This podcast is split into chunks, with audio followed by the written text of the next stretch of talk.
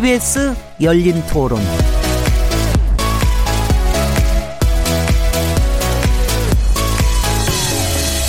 안녕하세요.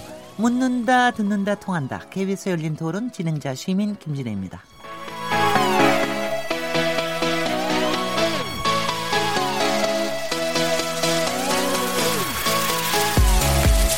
경찰이 2019년 올 한 해 범죄 전망을 발표했는데요.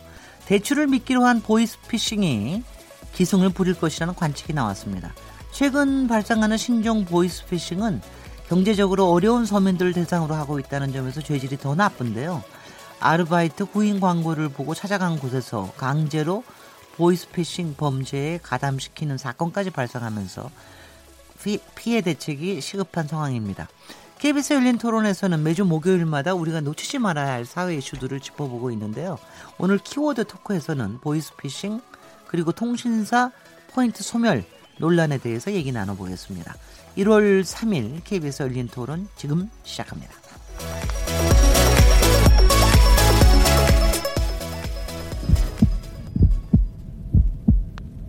살아 있습니다. 토론이 살아 있습니다. 살아있는 토론, KBS 열린 토론. 토론은 라디오가 진짜입니다. 진짜 토론, KBS 열린 토론.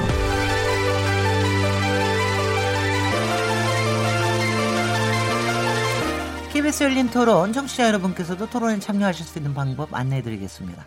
오늘 키워드 토크 코너에서는 보이스피싱, 그리고 통신사 포인트 소멸 논란에 대해서 얘기 나눠 볼 텐데요. 보이스피싱 전화를 받아본 경험이 있으시거나 그로 인해서 피해를 입으신 분들이 계시다면 문자 보내주십시오. 평소 보이스피싱에 당하지 않기 위해 어떤 노력을 기울이고 계신지 대책과 관련된 의견도 좋습니다.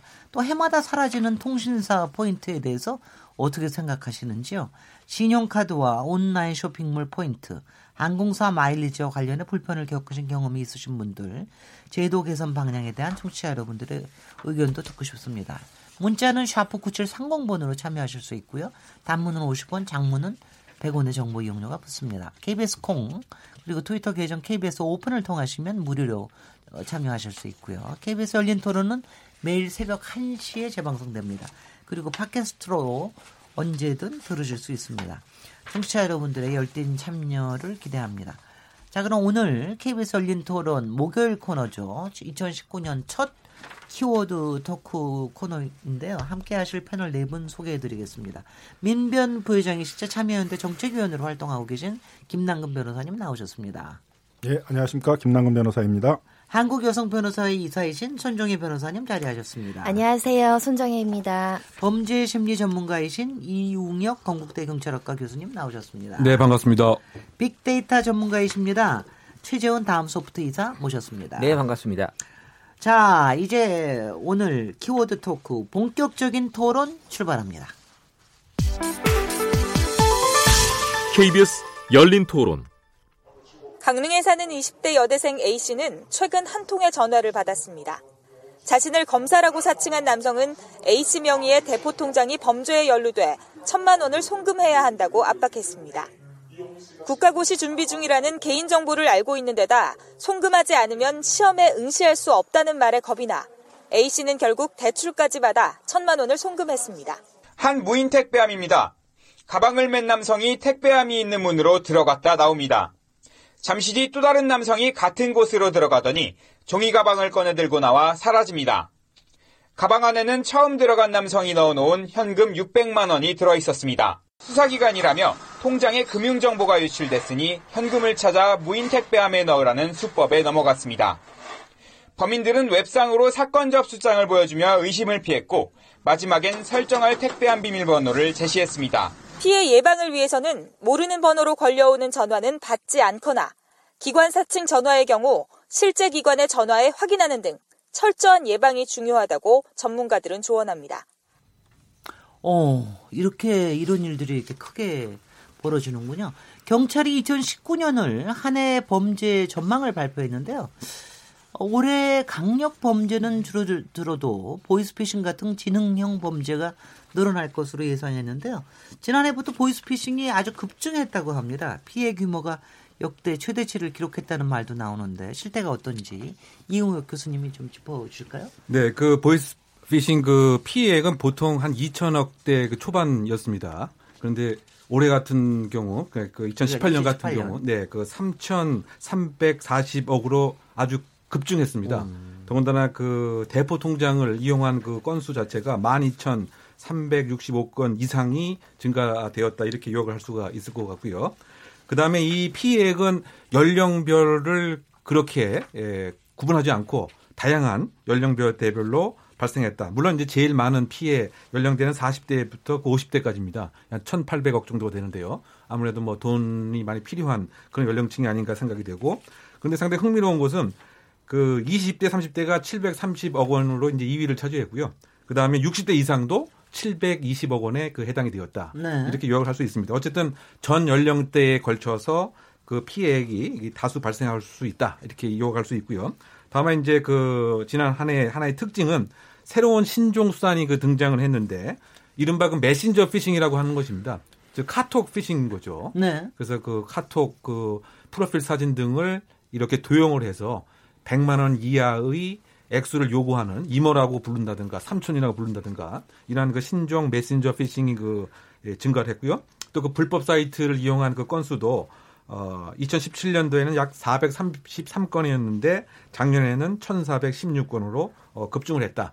결국 요약을 하게 되면 예, 액수와 건수 또 대포 통장을 이용한 그 수 자체가 최근에 비해서 작년에 상당히 급증을 했다. 그래서 그런 것에 근거해서도 경찰청에서도 향후 강력 범죄보다는 이와 같은 보이스 피싱 사기 사건이 더 급증할 것은 아닌가 이렇게 전망한 것 같습니다.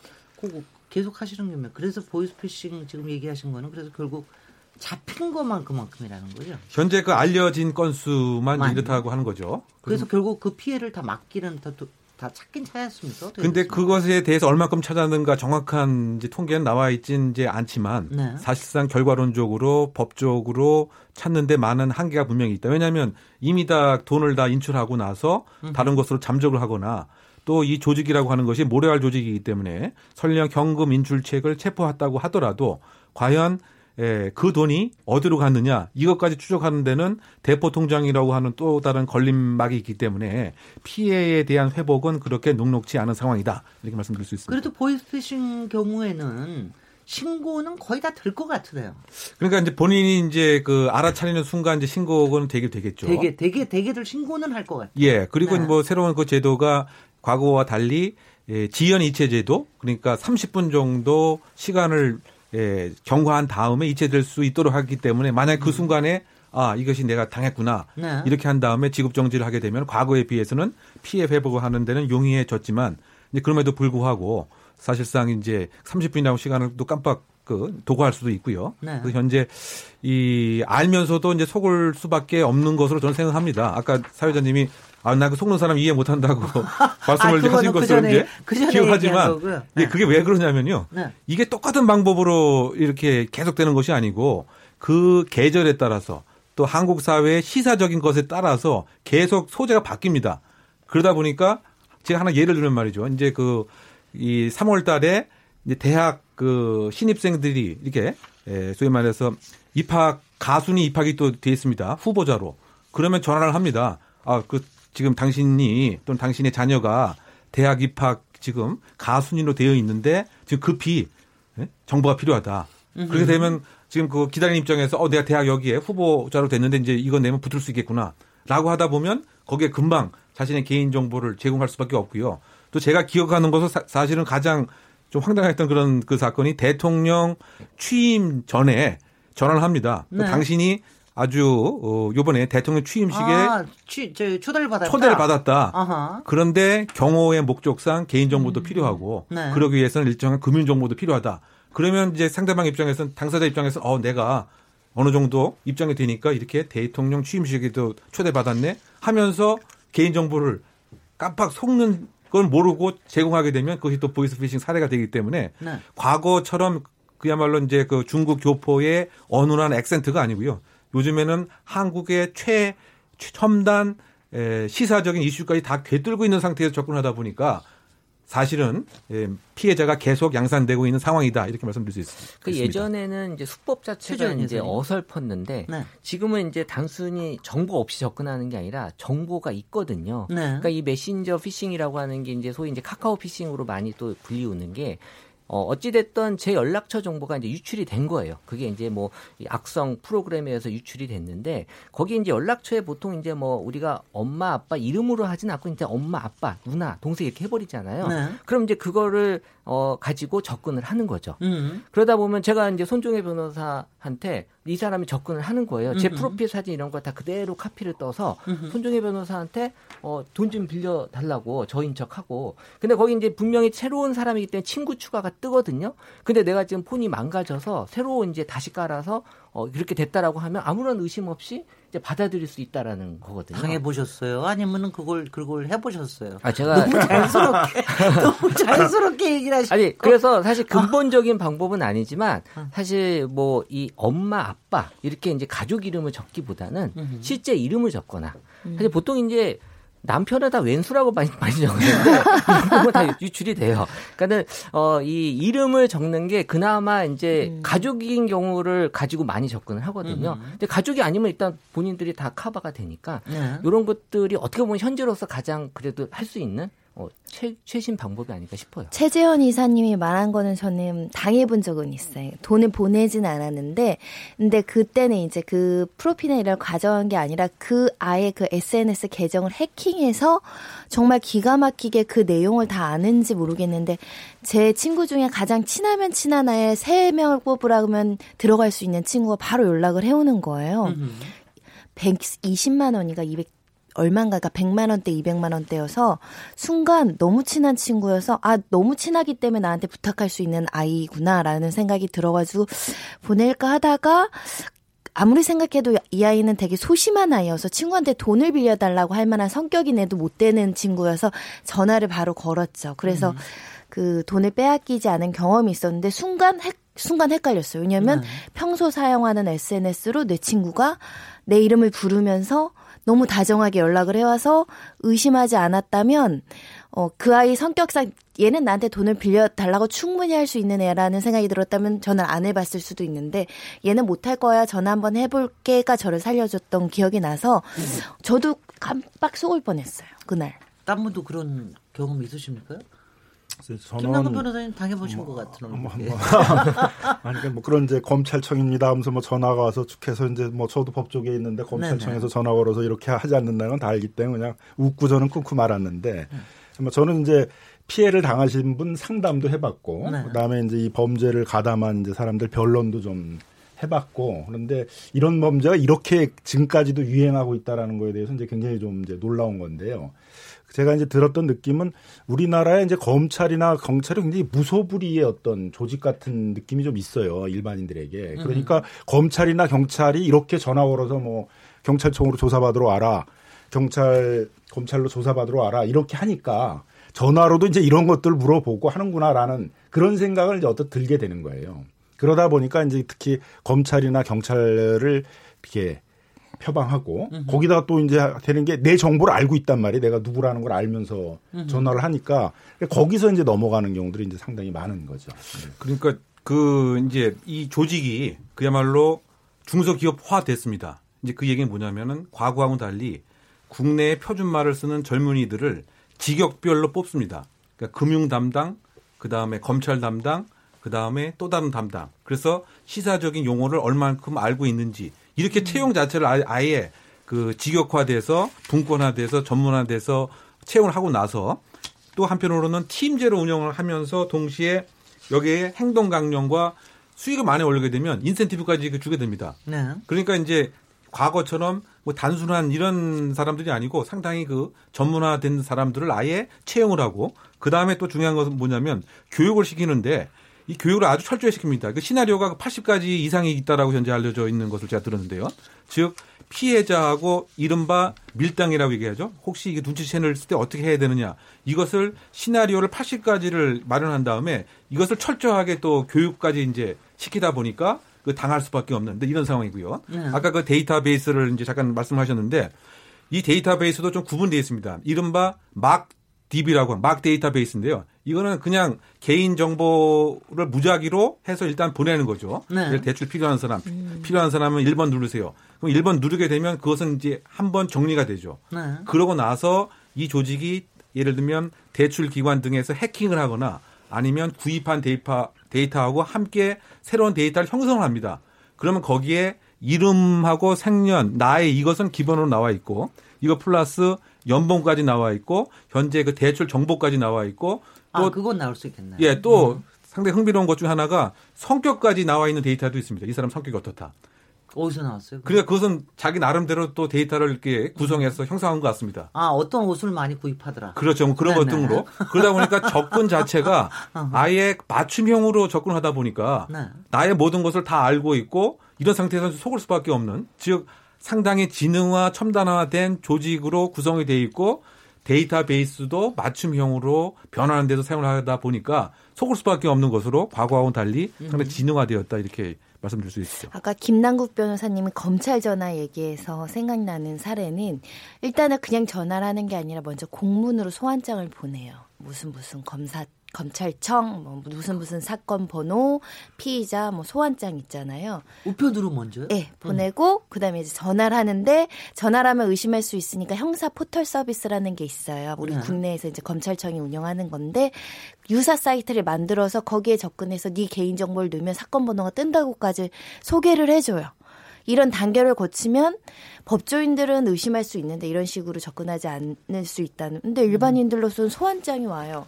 정말 검찰청의 포털 서비스에 내 이름을 넣으니까 내가 사건 번호에 나와요. 내가 네. 무슨 무슨 사건의 피의자라고. 그러면 속을 수 있는 거죠. 아, 그 정도까지 준비를 한다는 저도 겁니다. 그런 건 한번 걸려보면 속을 수도 있겠을지도 모르겠네. 네, 네. 그러다 보니까 이 네. 범죄가 이렇게 점조직화돼 있어서 네. 전화를 거르는 조직에 있는 사람하고 돈을 참는 사람하고 서로 다르겠죠. 네. 알 수가 없게 돼 있어요. 그래서 이건 여러 차례 계속 매년 많은 수사를 해서 많이 잡아들이는데 네. 요거의 총책은 잡을 수가 없는 거예요. 해외에 있기 때문에. 음. 그러니까 요 총책이 안 잡히면서 자꾸 연구를 하는 것 같아요. 무슨 연구소를 차려놓은 건지. 음. 그래서 사건이 있을 때마다 또 그 연구를 해가지고 그보다 조금 더 업그레이드 된 방식을 만들어 만들어내고 그래서 이제 이게 이렇게 오랜 장기간에 걸쳐서 이 범죄가 장기화되는 측면이 아닌가 생각이 들고요. 제가 변론을 했을 때 이제 봤던 거는 이 범죄에 처음 참가했던 친구들이 다 멀쩡한 친구예요. 다 중산층 아들이 자제들이고 뭐 대학교 1학년짜리들도 있었고 한데 처음에는 이제 무슨 인턴 훈련하는 것처럼 이제 막 이렇게 그 신입 사원들 훈련시키는 그런 것처럼 이제 훈련을 시키고 가서 이제 그 전화 업무를 하도록 그러니까 하다가 보니까 이제 알게는 되지만 초기에 자기가 시작, 처음 시작했을 때는 이게 무슨 범죄를 하는 건지도 좀 모르고 시작한 음흠. 그런 사람들도 꽤 있어요. 그러면 알바 뛴 겁니까? 그러면? 그렇죠. 이제 그렇게 해서 알바를 뛰고 또 경쟁을 시키고 네. 어 누구는 뭐 몇 건 했다 그러는데 너는 이제 왜 이렇게 못하냐 아마 그 내부에는 또 그런 것도 시키고 네. 네, 이제 그런 식으로 해가지고 이제 이렇게 좀 조직을 운영을 하고 있어서 결국은 이제 이걸 전체적인 걸 파악하고 이걸 기획하고 연구하고 그러는 이제 총책을 못 잡는다는 이 한계 때문에 네. 이 범죄가 계속 발전하는 게 아닌가 생각이 들고요. 그리고 제가 이제 경험상으로 보게 되면 이 범죄는 이제 경제 불황기에 많이 활성화가 됩니다. 왜냐하면은 이 범죄에 참여하는 사람들이 많이 생겨요. 네. 아르바이트생이나 이제 이, 이 전화하게 하고 이런 사람들을 모집하기가 쉬워지는 거죠. 네. 그러니까 올해 작년에 갑자기 많이 늘었다 그러잖아요. 그 재작년에 비해서 작년에 확 많이 늘었고 올해는 훨씬 많이 늘어날 많죠. 음흠. 경제 어려움. 일종의 사기 사기 범죄가 훨씬 더 많이 일어난다. 근데 지금 말씀하시는 와중에 그 총책이 주로 외국에 있다라고 하는데 그 총책이 외국에 있다라는 것도 뭐 밝혀진 사실입니까? 그리고 외국에 있다라는 게 우리나라 사람이 아닙니까? 그 구조를? 이제 보게 되면 네네. 예를 들면 이제 이름 교수님. 이른바 그 전주라고 합니다. 그러니까 돈을 대주는 사람이 네. 그 중국인 경우가 많이 있는 것으로 이제 알려져 있고요. 중국인이요. 예. 그리고 이제 실제로 거기서 행동하고 콜센터에 일하고 이러는 사람들은 국내인이 그 많이 그 있다. 그래서 중국인과 국내인의 합작품이다. 뭐 이렇게 이제 얘기를 해야 될 것 같고요. 네. 과거에는 주로 이제 중국 교포가 많았는데 최근에는 국내인들이 더 많아지고 있는 그 상황이다. 뭐 이렇게 이제 예, 생각이 됩니다. 네. 그리고 상당히 그 이제 지능화되어 있는 것이 아까 얘기했던 그 카톡, 그 메신저 사기 같은 경우에 그 사진을 아예 그 조카나 뭐 이모의 사진으로 도용을 해서 이제 보내다 보니까 그런 상태에서 이모, 삼촌 이렇게 이제 부르게 되면 사진이 이른바 푸사라고 하죠. 프로필 사진. 푸사가 뜨죠. 예, 네. 그것이 똑같이 나오니까 아 얘가 이제 맞네. 이렇게 하고 더 한층 진화된 것은 그럼 한번 확인할 수 있지 않습니까? 그러다 보니까 아예 처음에 내가 지금 휴대폰이 고장이 나서 음. 지금 전화는 안 된다. 그리고 내가 지금 컴퓨터로 이렇게 연락을 하는 것이다. 음. 그러니까 이제 이 사실 뭐 전화할 생각도 이제 못 하는 것이고. 그리고 그 액수도 이렇게 뭐 몇백만 원이 아니고 예를 들면 98만 원. 음. 이게 100만 원 이하로 하다 보니까 상당히 뭐 신뢰 관계에 에, 근거해서 안 보내주면 또 안 될 것 같은. 뭐 이런 것까지 이제 그 진화 이제 발전을 이제 한 것이고요. 그래서 어쨌든 지금 이것이 과거에는 중국 교포가 이제 주가 되고 중국인이 주가 됐지만 최근에는 내국인이 거기에 많이 이제 합세를 하는 것으로 이제 발전이 됐고요. 또 국내에 있는 예를 들면 유흥업소 이런 운영하는 사람들이 예, 뭐 경기가 불황이다 보니까 오히려 이와 같이 이제 그 보이스피싱으로 사업 진출을 방향을 바꿨다. 뭐 이런 얘기가 현재 들리고 있는 거죠. 근데 이 폰이 망가져서 어 다시 카톡을 깔아서 새롭게 친구 추가가 뜬다라고 하는 건 그거는 사실 그러지. 않거든요. 왜냐하면 네. 다시 깔면 기존의 네. 정보가 있기 때문에 그냥 음흠. 친구로 다시 등록이 돼 있어요. 글쎄요. 근데 이제 그거를 의심을 해야 돼요. 네. 그러니까 어, 내가 다시 깔았는데 왜 자꾸 친구 추가가 뜨지? 이거는 사실 이제 문제가 있기 때문에 그런 걸로 어떻게 보면 일단 일차적으로 확인할 수 있는데 네. 어, 사람들이 이제 그 그렇게까지. 생각을 안 하는 거예요. 총책 검거율을 제가 어, 사- 통계상으로 어느 기사로는 뭐 1%도 안 된다 뭐 이런 기사를 봤어요. 네. 그러니까 그만큼 사실은 밑에 할단 인출책들은 굉장히 많이 잡히는데 총책 검거율은 현저히 낮다는 거고 말씀하신 것처럼 총책이 어디 어디에 있는지도 사실 소재 파악이 안 되니까 못 잡고 있죠. 신원 파악이 안 되고 신원 특정이 안 되고 간혹 총 총책과 뭐 일망타진 기사들이 나오거든요. 대대적으로 이제 그런 일망타진이나 뭐 100명, 수십 명 잡으면 그 기사를 내요. 그 기사가 몇 개 안 됩니다. 그런 걸로 생각하면 지금 뭐 인출책들은 검거가 많이 되지만 총책은 현실적으로 많이 못 잡고 있는 상황이다. 그러니까 이런 부분들이 이제 수사기관이 조금 더 의지를 가져야 되는 부분 아닌가라는 생각이 의지를 듭니다. 가진다고 될 수 있는. 아까 지금 변호를 해주셨다는 경우, 이 김남근 변호사님 그 경우는 아까 얘기하는 그 인출책 그 밑에서 일했던 그러니까 사람들 전화, 전화한 해가지고 사람. 이제 그 그런 사람들 주로 변호해 주신 그 거죠. 네. 잡혀서 이제 그 변론을 했었는데요. 이제 그때 한 7, 8년 전쯤이었는데 그때 이제 보이스피싱이라는 범죄들이 이제 막 시작할 때요. 막 이제 늘어나는 그 시점이었던 것 같습니다. 근데 그때 이제 다 초범이었어요. 그래서 네. 저희들은 변론을 하면 대부분 집행유예로 나올 거라고 그랬는데 전부 실형을 받았거든요. 음. 근데 그때 검찰이 뭐라고 그랬었냐면은 이 범죄가 뭐 싱가포르, 홍콩, 일본 이런 데도 다 이 범죄들이 일어나고 있는데 총책들을 못 잡는다 해외에 있어서 그래서 그, 그 동북아 동아시아에 있는 경찰들끼리 협- 공조를 하기로 했는데 무조건 이거는 잡히면 전부 다 실형을 선고를 해야 된다. 네. 그래서 이 사법 정책적인 차원에서 실형을 선고해 달라 이렇게 이제 요구를 했고 법원도 그걸 받아들여서 이제 그때부터 그러고 지금도 대부분 이 보이스피싱 범죄로 잡힌 사람들은 초범이어도 대부분 초범이 많죠. 네. 초범이어도 전부 실형을 받고 있습니다. 그러니까 네. 이, 이거 그러니까 그 어떻게 보면 변론을 하다 보면은 이 범죄를 처음에 한 이 친구들도 참 불쌍해 보여요. 이게 별로 한 것도 그 범죄 횟수나 이런 것들은 많지가 않고 본인이 얻은 이익은 거의 없거든요. 근데 이제 알바비 정도밖에 없겠죠. 네, 뭐. 그렇죠. 그러니까 어. 다 이제 실형을 선고 받아야 되고 또 이제 뭐 상당히 사람들이 분개하기 때문에 어떤 경우는 이제 이 사람들을 상대로 또 손해배상도 걸어와요. 네. 그러면은 그 공동불법회의 원리상 어쨌든 조금이라도 가담한 사람한테 전부 피해액을 청구할 수 있게 아 되거든요. 그렇습니까? 근데 해외에 있는 총책한테는 청구를 할 수가 없으니까 음. 누군지도 모르니까 다 이제 국내에 있는 사람한테 이름이 알려진 사람한테 할 수밖에 없잖아요. 네. 그러니까 그런 또 나중에 이제 피해도 손해배상을 해야 되고 이제 그런 문제들이 생기기 때문에 아무튼 이제 이거는 걸리면 굉장히 엄벌을 받는다는 생각을 좀 해야 되는데 네. 그럼에도 불구하고 이제 이런 불황이나 이런 데 되게 되면 우리나라 젊은이들이 이제 그런 유혹에 그 어떻게 보면 품돈일 수 있는데요. 이제 그런 네. 걸 벌기 위해서 이런 범죄에 가- 가담을 했다가 이제 처벌을 받는 경우가 많이 있어요. 아까 말씀하신 대로 자기도 모르는 사이에 그 하수인으로 일하는 경우가 있다고 그러는데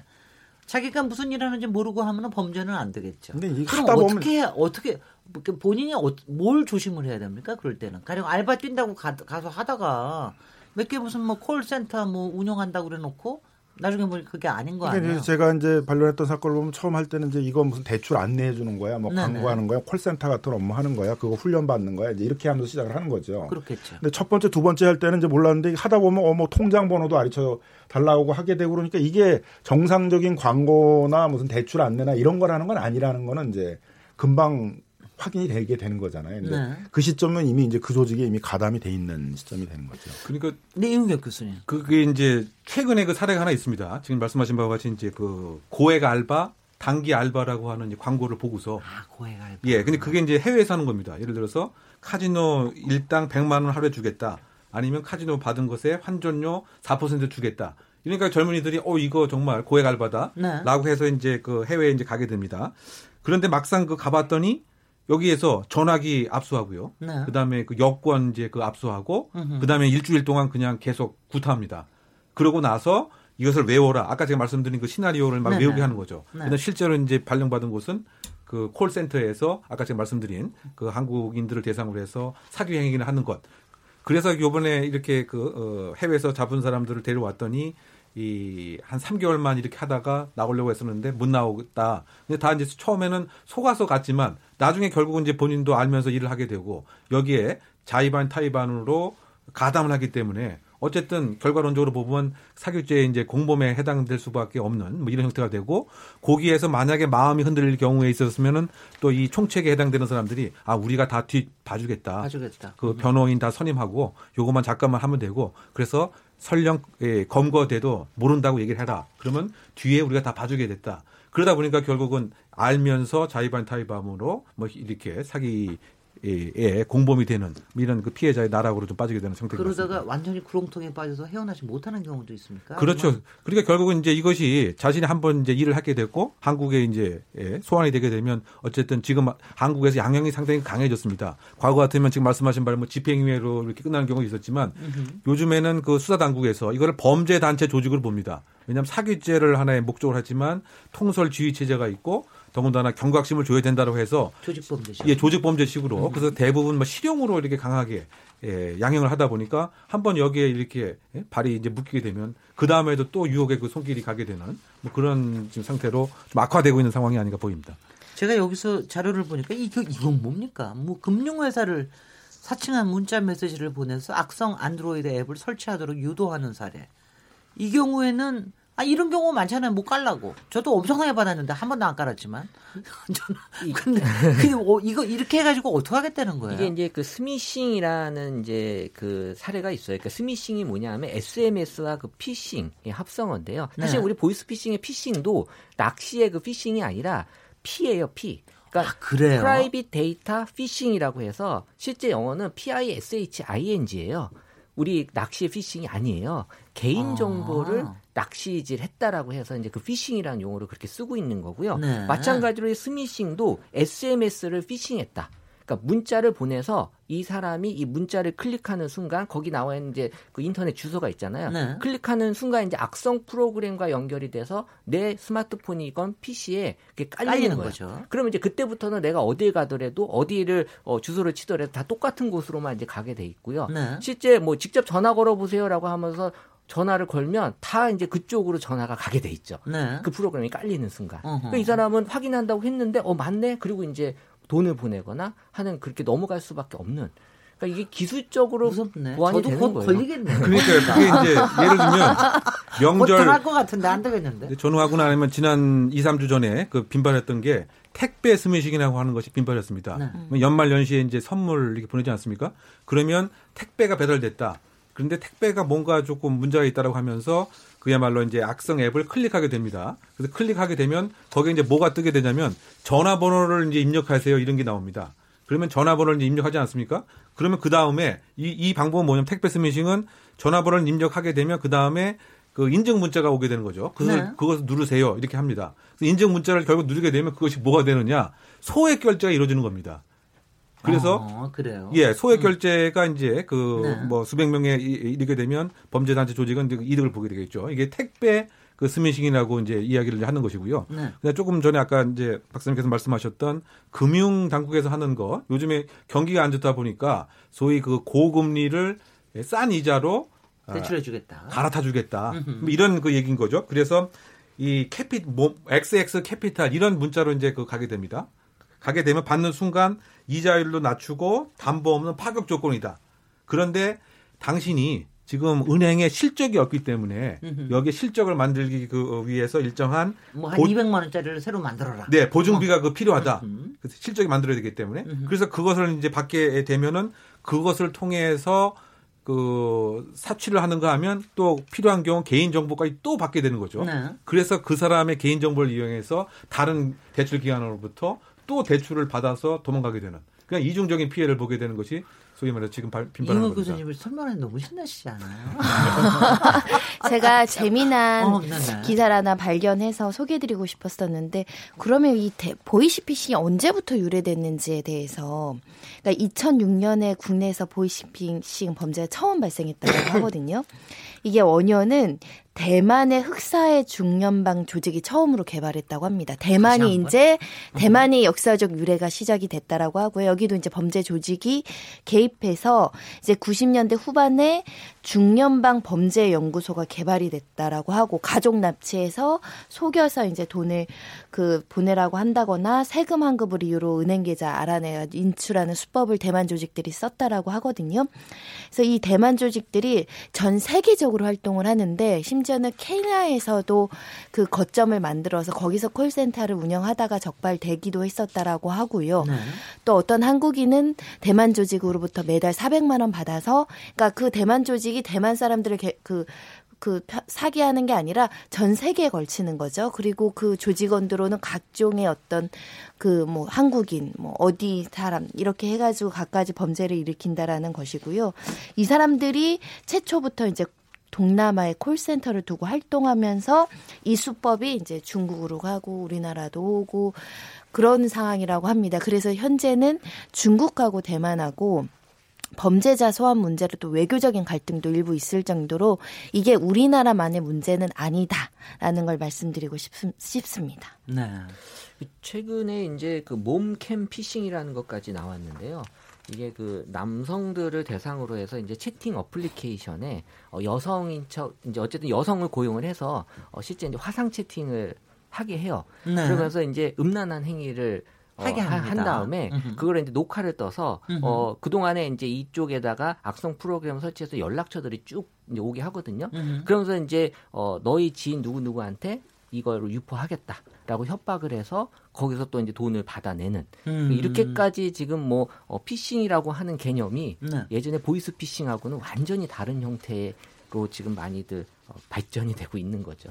야, 뭐 어떤 게 아니 왜냐면 앞으로는 저 AI 나오고 그러면은 보이스도 다 저기 하고 그럴 텐데 그러면은 뭐 목소리도 속이고 뭐 오느라 그러면 더 또 기가 막히게도 할 거 아니겠어요? 그러니까 지금 AI 스피커도 이제 집안 식구 여섯 명까지 이제 목소리 인식을 시켜 놓게 돼 있거든요.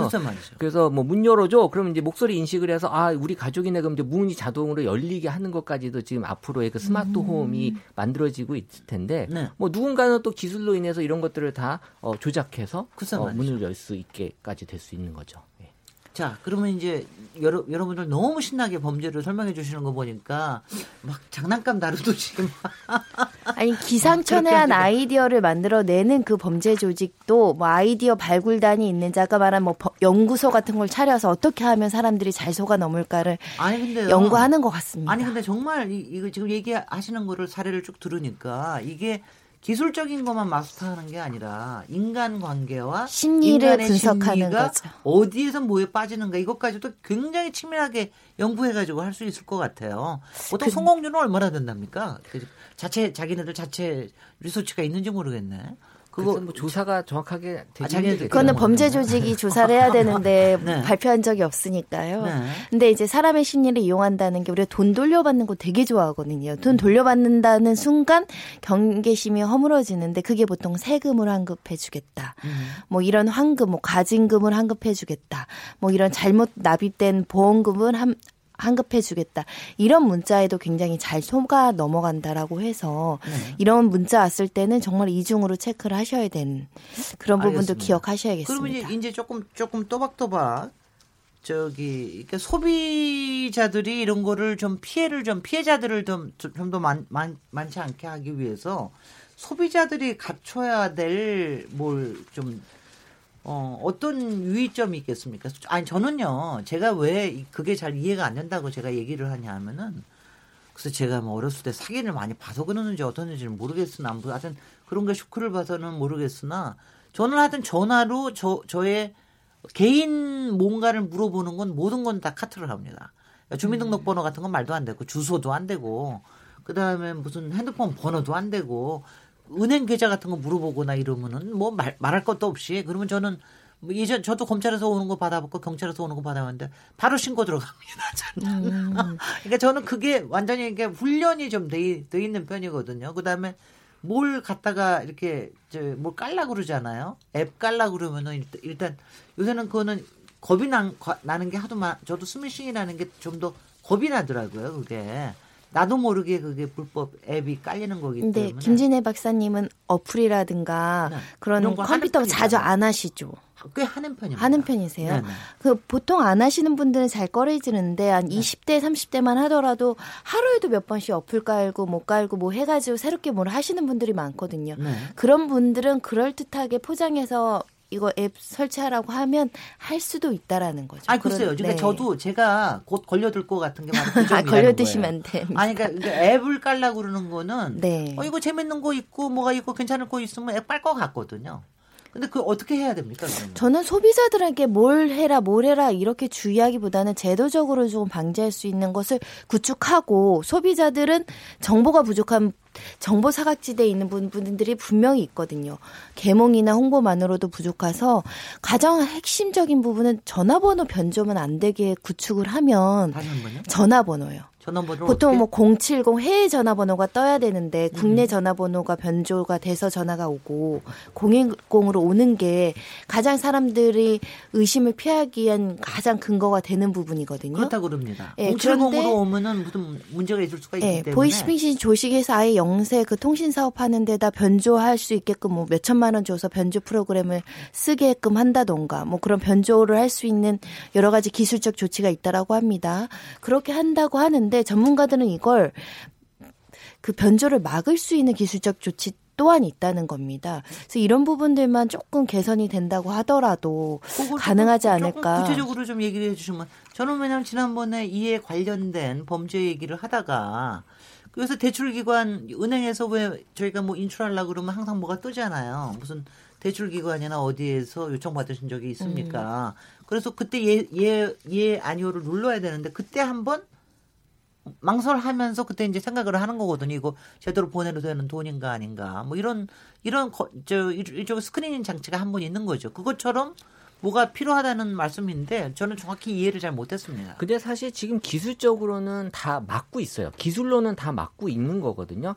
최종적으로 본인이 돈을 보냈기 때문에 지금 문제가 되는 거예요. 네. 이게 자동으로 이 사람의 계좌에서 돈을 절대 가져갈 수는 없게 돼 있는 거거든요. 그건 아 그러 그 그건 확실합니까? 그렇죠. 그러니까는 네. 그거 그게 무너지는 순간 어차피 그거는 다 이제 은행이나 그 금융기관에서 배상을 하게 돼 있기 때문에 네, 네. 사실 이 부분은 어떻게 보면 문제가 돼도 본인한테 피해가 오진 않는데 음흠. 지금 이런 보이스피싱 사례들은 다 결국엔 자기가 마지막에 돈을 보내고 뭘 결제를 해서 지금 이제 일이 벌어지는 거거든요. 그러니까 사실 소액 결제 같은 거 쓰지 않는 분은 사실 통신사에서 휴대폰 할 때 자기도 모르게 소액 결제를 체크를 해버린단 말이에요. 근데 소액결제 쓰지 않거든요, 대부분. 그러니까 많은 사람들이 또 안 쓰기도 하거든요. 그러니까 그런 경우는 아예 소액결제를 난 안 하겠다라고 통신사에 전화해서 막으면 소액결제로 인해서 내가 돈이 나갈 일은 절대 없는 거고요. 네. 그리고 경찰청에서 또 사이버 이 캡이라고 하는 이런 보안 프로그램들이 있어요. 그런 것들을 깔아서 일차적으로 나한테 계속 경고를 주게 해주면 그때부터 이제 본인이 좀 확인을 해서 예전과 다르게 좀 한번 의심을 해서 넘어갈 수 있는 이런 장치들을 마련하는 것 외에는 사실은 뭐 제가 보기에는 사람이 지금 어떻게 보면 문제이기 때문에 어, 기술적으로는 더 이상의 한계는 없을 것 같다는 거죠. 아, 그러니까 기술적으로 이미 완벽하게 다 갖춰져 있다? 그렇기 때문에 지금 기술로 돈을 가져가는 건 아니거든요. 지금. 그거, 아니, 그게, 그게 아니라는 것만 알면 좋겠습니다. 아니, 근데 아까 얘기하신 대로 뭘 깔고 나면은 소액 결제가 나름대로 뭐, 저 몇천 원이건 몇만 원이건 이렇게 나가는 그런 거는 우리가 어떻게 할 수 없는 거잖아요. 본인이 이제 눌렀거든요. 이제 네네. 그게 나왔을 때 자기가 그걸 눌렀기 때문에 결제가 돼버리는 거예요. 이제 이렇게 이제 뭐 눌러서 돈이 가는 건 굉장히 소액이고 네. 그리고 적어도 몇 백만 원, 뭐 돈 천만 원 이런 피해를 보는 것들은 이제 송금을 해야 되거든요. 송금을 해야 되는 거니까. 근데 우리나라의 경찰청이나 검찰청 이런 공공기관에서 절대 돈을 전화로 송금하라고 하는 그런 건 없죠. 있을 수가 없다 이렇게 이제 네. 생각하시면 되는데 네.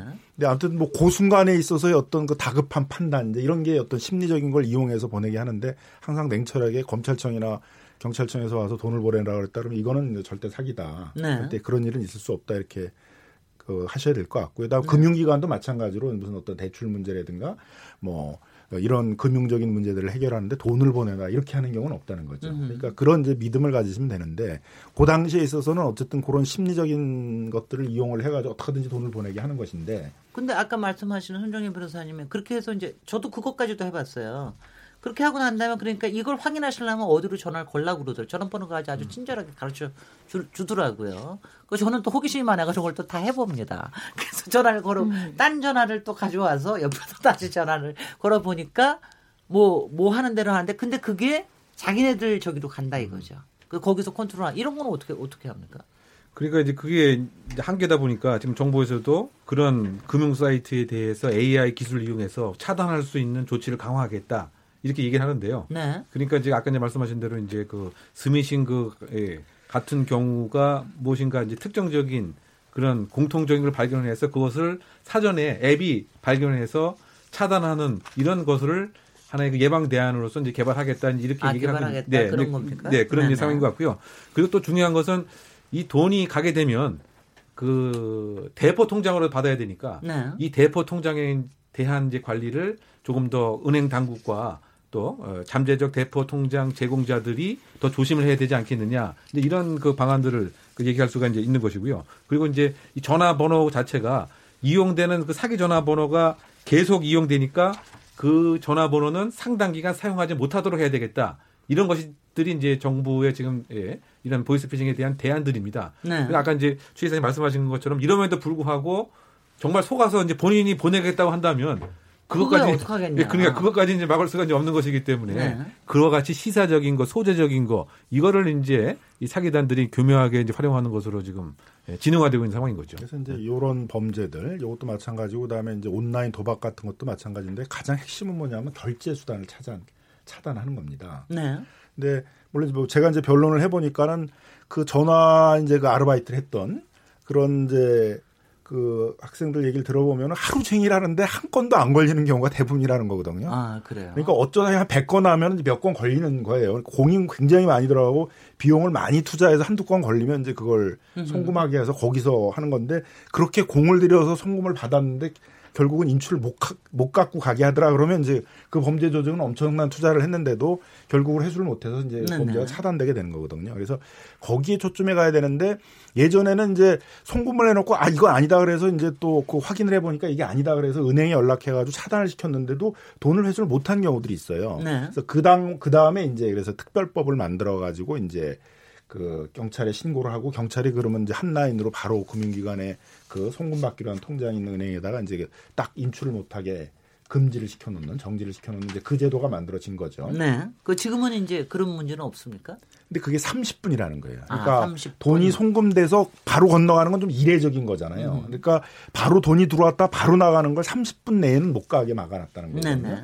근데 이제 그걸 조금만 더 늦춰주면 제가 보기에는 한 시간, 한두 시간 시간만, 두 시간이라도 늦춰주면 저는 이제 피해 규모는 더 줄어들 수 있다. 확실히 줄어들겠네요. 예. 그리고 네네. 그렇게 꼭 우리나라에서 급하게 지금 돈을 보내서 그 통장을 거쳐서 이렇게 가야 급하게 될 일이 많을까? 전세- 그런 급한 일이면 나한테 나한테 직접 보내라고 저기. 저기 이삿짐 기다리고 있는데 저 전세금 돌려줘야 됩니다. 아니, 그럴 때 있습니다. 직접 보내라고 그러지 이 통장이 는 다음에 이렇게 네, 네. 한 단계를 건너서 가는 게 그렇게 네. 급하게 갈 일이 없잖아요. 네. 그런 급한 일이면 직접 나한테 보내라고 그러는 거지. 그러니까 지금 이런 거를 얘기하시면은 저쪽에서 이제 그걸 돈을 인출을 못 해가니까 여기서 신고를 하면 잘하면 돈을 찾을 수도 있겠네요. 그렇죠. 이제 그, 그 환수할 수 있는 법을 만든 거죠. 근데 네. 그게 그 통장이 누구 통장인지를 모르니까 네. 그러니까 그거를 환수하는 또 소송이 불가능했어요. 네. 소송을 하면 법원은 피고가 특정이 안 됐다, 송달이 안 된다.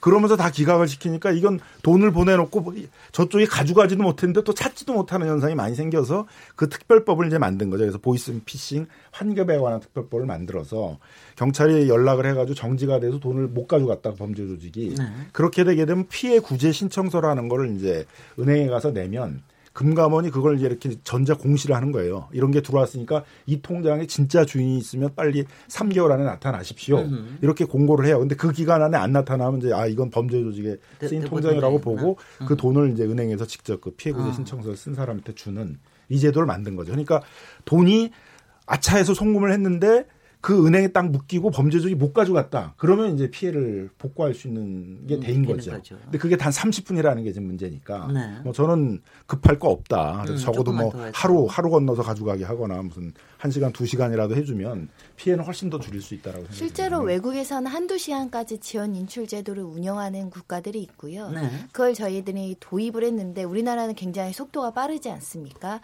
그래서 처음 도입할 때 1시간, 2시간 이야기가 나왔는데 일단 30분 으로 했던 것으로 근데 말씀하신 것처럼 1시간까지만 늘릴 수 있어도 많은 구제가 된다면 이걸 좀 강화할 필요는 있다라는 생각이 들고요. 이거 이해도 그 요번에 이제 그 합동 보이스 피싱 종합 대책은 이제 관계 기관 회의로 나왔는데 아까 네. 그, 말, 그 말씀 이웅혁 교수님 말씀하신 거 이외에도 이제 대포 통장이 범죄에 활용이 되니까 보이시피시에는 반드시 대포폰과 대포 통장이 지금 활용이 되거든요. 네. 그래서 대포 통장을 만들게 어렵게 하겠다. 뭐냐면 그거는 실제로 굉장히 어려운데. 네, 그 비대면으로 계좌를 개설할 수 있는 방식들이 있습니다. 요즘 은행에는 은행 안 가고 그냥 계좌를 개설하는 거예요. 그런 것들을 고객 확인 절차를 굉장히 강화해서 실제로 대포 통장을 만들기 굉장히 어렵게 하겠다라는 것이고요. 그리고 또 이제 통장을 양수도하는 부분이 있거든요. 내 통장을 만들어서 대포 통장으로 활용된 통장을 양수하고 그에 대한 대가를 받는 것이 범죄로 현재도 규정이 되어 있는데 네. 그 처벌도 굉장히 강화하겠다라는 것이고 요 그리고 이제 불법 금융 사이트들이 굉장히 많은데 이것도 단속을 강화한다. 악성 앱 같은 경우도 모니터링을 강화하겠다. 이런 지금 여러 가지 대책도 나오면서 이 보이스피싱은 원래 이제 범죄 단체 조직죄로 처벌한 판례들은 있지만 아예 이제 이걸 적극적으로 이 범죄 단체 조직죄로 의유를 하겠다라는 게 정부 대책입니다. 네. 네. 그 대포 통장에 지금 쓰이고 있는 것 중에 47.2%가 이제 20대, 30대 명의의 통장이 자기도 모르게 이제 내 통장이 이제 대포 통장으로 어, 활용이 되고 있다라고 하는 게 어떻게 그게 가능한 거예요? 이게 이제 취업을 이제 한 줄 알고 이제 급여 계좌를 알려줬는데 아. 그, 그러면서 이제 이 취업생들에게 어 이제 이 통장 있는 통장 비밀번호 이런 걸 막 받는 거예요. 그러니까 나도 모르게 이게 그 공범이 될 수 있다라는 거거든요. 그러니까 이래- 이게 이제 20대 30대 입장에서는 뭐 취업이라는 거 하나만으로 내가 모든 걸 다 줄 수 있는 네. 그게 생기니까 비밀번호까지 그냥 막 줘버리는 네. 그러니까 이런 또 상식에 벗어나는 행동이 결국에는 이런 또 어, 어처구니 없는 일들이 만들어질 수밖에 없는 거죠. 그, 그, 그.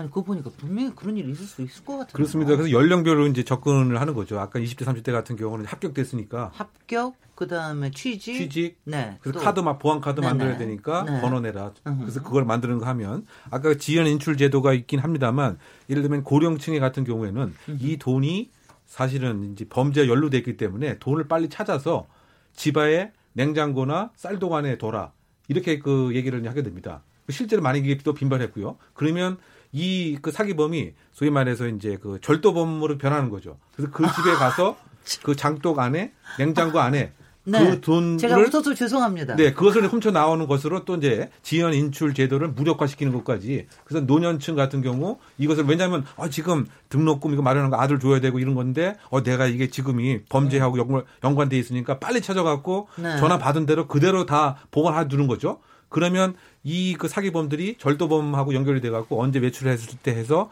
야. 주거 침입 절도로 냉장고에 가서 아니면 어허. 거기 장롱에 가서 그 숨겨놓은 대로 그대로 또 훔쳐가고 나오는 온라인, 오프라인 범죄가 그렇죠. 완전 연동이 되는 거네요. 네네. 야 정말 대단하네. 이 온 저는 솔직히는 오늘 하나 저한테 가장 큰 수확은 저는 저도 여태까지 보이스 피싱인 줄 알았습니다. 낚시질하는 거라고 했죠. 저는 피싱이라는 건 몰랐어요. 근데 오늘 그걸 알았는데 이, 이 보이스 피싱에 대한 이 온라인의 여론은 어떻습니까? 어, 실제 그 이사님. 2017년에 어, 가장 언급이 많았어요. 근데, 어, 이, 이 당시 21만 8만 건으로 제일 많았고, 그리고 이제 작년, 2018년에 이제 15만 8천 건으로 이 보이스피싱에 대한 어떤 관심과 이 언급량이 이제 높게 증가가 됐고요. 그러니까 실제 사람들이 2015년부터 2018년에 달라진 표현들이 이제 급증하고 있다, 악용된다, 좀 구체적이다. 그러니까 이런 어떤 어, 방법이나 이런 것들이 많이 진화가 되면서 내가 당할 수밖에 없다라는 그런 당하는 사람들이 또 많아지고 있는 이런 네. 것들이 온라인 상에서도 어 사실 온라인 상에서 이런 수법들이 또 공유가 되면서 미리 이런 것들을 방지하는 것도 있지만 내가 이렇게 당했다라는 걸 빨리 알려주면서 또 다른 사람 당하지 않게 하는 또 이런 긍정적인 효과도 있었습니다. 네. 어, 이거 아마 오늘 문자 사연들도 굉장히 많이 왔을 것 같다는 그런 또 예감이 들었는데 어떤 청취자 의견들이 왔는지 한번 문자캐스터 연결해서 들어보도록 하겠습니다. 정희진 문자캐스터? 네, 안녕하십니까. 문자캐스터 정희진입니다. KBS 열린 토론 키워드 토크. 첫 번째 키워드는 보이스피싱인데요. 청취자 여러분들이 보내주신 문자 소개해드리겠습니다. 네, 먼저 휴대전화 끝자리 7892번 쓰시는 분. 친구가 생활이 어려워서 대출을 받으려고 했는데 때마침 금융권이라면서 전화가 왔다고 합니다. 금융 실적이 없어서 다른 금융권에서 대출을 받아야 한다는 식으로 보이스피싱을 했다는데요. 친구 말을 들어보면 절박한 때 전화가 오면 안 속을래야 안 속을 수가 없다고 하더라고요. 제 친구는 신용불량자가 됐는데 옆에서 보니 안타깝습니다 라고 해주셨습니다. 네, 휴대전화 끝자리 3160번 쓰시는 분. 보이스피싱을 아무리 잡으면 뭐합니까? 경각심이 들지 않는데요. 저는 보이스피싱 범죄를 저지른 사람들의 얼굴을 공개하고 그 사람들의 개인정보도 공개해야 한다고 생각합니다. 똑같이 당해봐야 안 할 겁니다.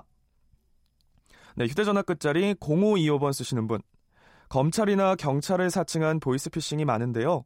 의심이 들면 상대방의 부서와 직함을 먼저 물어보고 다시 전화를 거는 게 좋을 것 같습니다. 이 정도만 해도 보이스피싱 피해가 많이 줄어들지 않을까요? 라고 보내주셨고요. 휴대전화 끝자리 5879번 쓰시는 분. 저는 절대로 보이스피싱에 안 당한다고 생각해 왔는데 2년 전 추석 전전날 피해를 입었습니다. 대출이 여러 군데 있었는데 하나로 통합해준다고 하면서 서울 보증보험에서 결제를 하라고 했는데요. 계좌이체를 하고 나서야 보이스피싱인 걸 알았습니다. 지금 생각해보면 뭔가에 쓰였던 것 같아요. 모두 조심하세요 해주셨네요. 어, 콩으로 의견 주신 김갑순 청취자. 보이스피싱 대부분이 외국에서 온다는데 휴대폰 설정에서 국제전화 수신을 아예 막아놓으면 어떨까요? 그럼 보이스피싱 전화가 안 오지 않을까요? 네, 마지막 1230번 쓰시는 분. 저는 해외 직구를 많이 하는데 통관에서 문제가 생겼다면서 송장 확인을 하라는 문자가 왔더라고요. 인터넷 주소 링크가 있었는데 보이스피싱 걱정이 되긴 했지만 상황이 딱 들어맞으니 클릭을 하게 되더라고요. 보이스피싱이 너무 교묘해지는 것 같아서 매사 의심만 늘어나네요 라는 의견 주셨습니다. 네, KBS 열린 토론 지금 방송을 듣고 계신 청취자 모두가 시민 농객입니다. 계속해서 참여를 원하시는 분들은 샵 9730으로 문자 보내주세요. 단문은 50원, 장문은 100원의 정보 이용료가 붙습니다.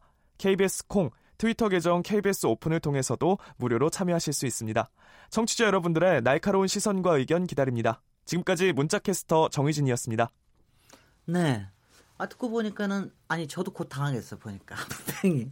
아까 절대로 안 당하시겠다라고 하는 분도 추석 전전날 그거 당하셨다.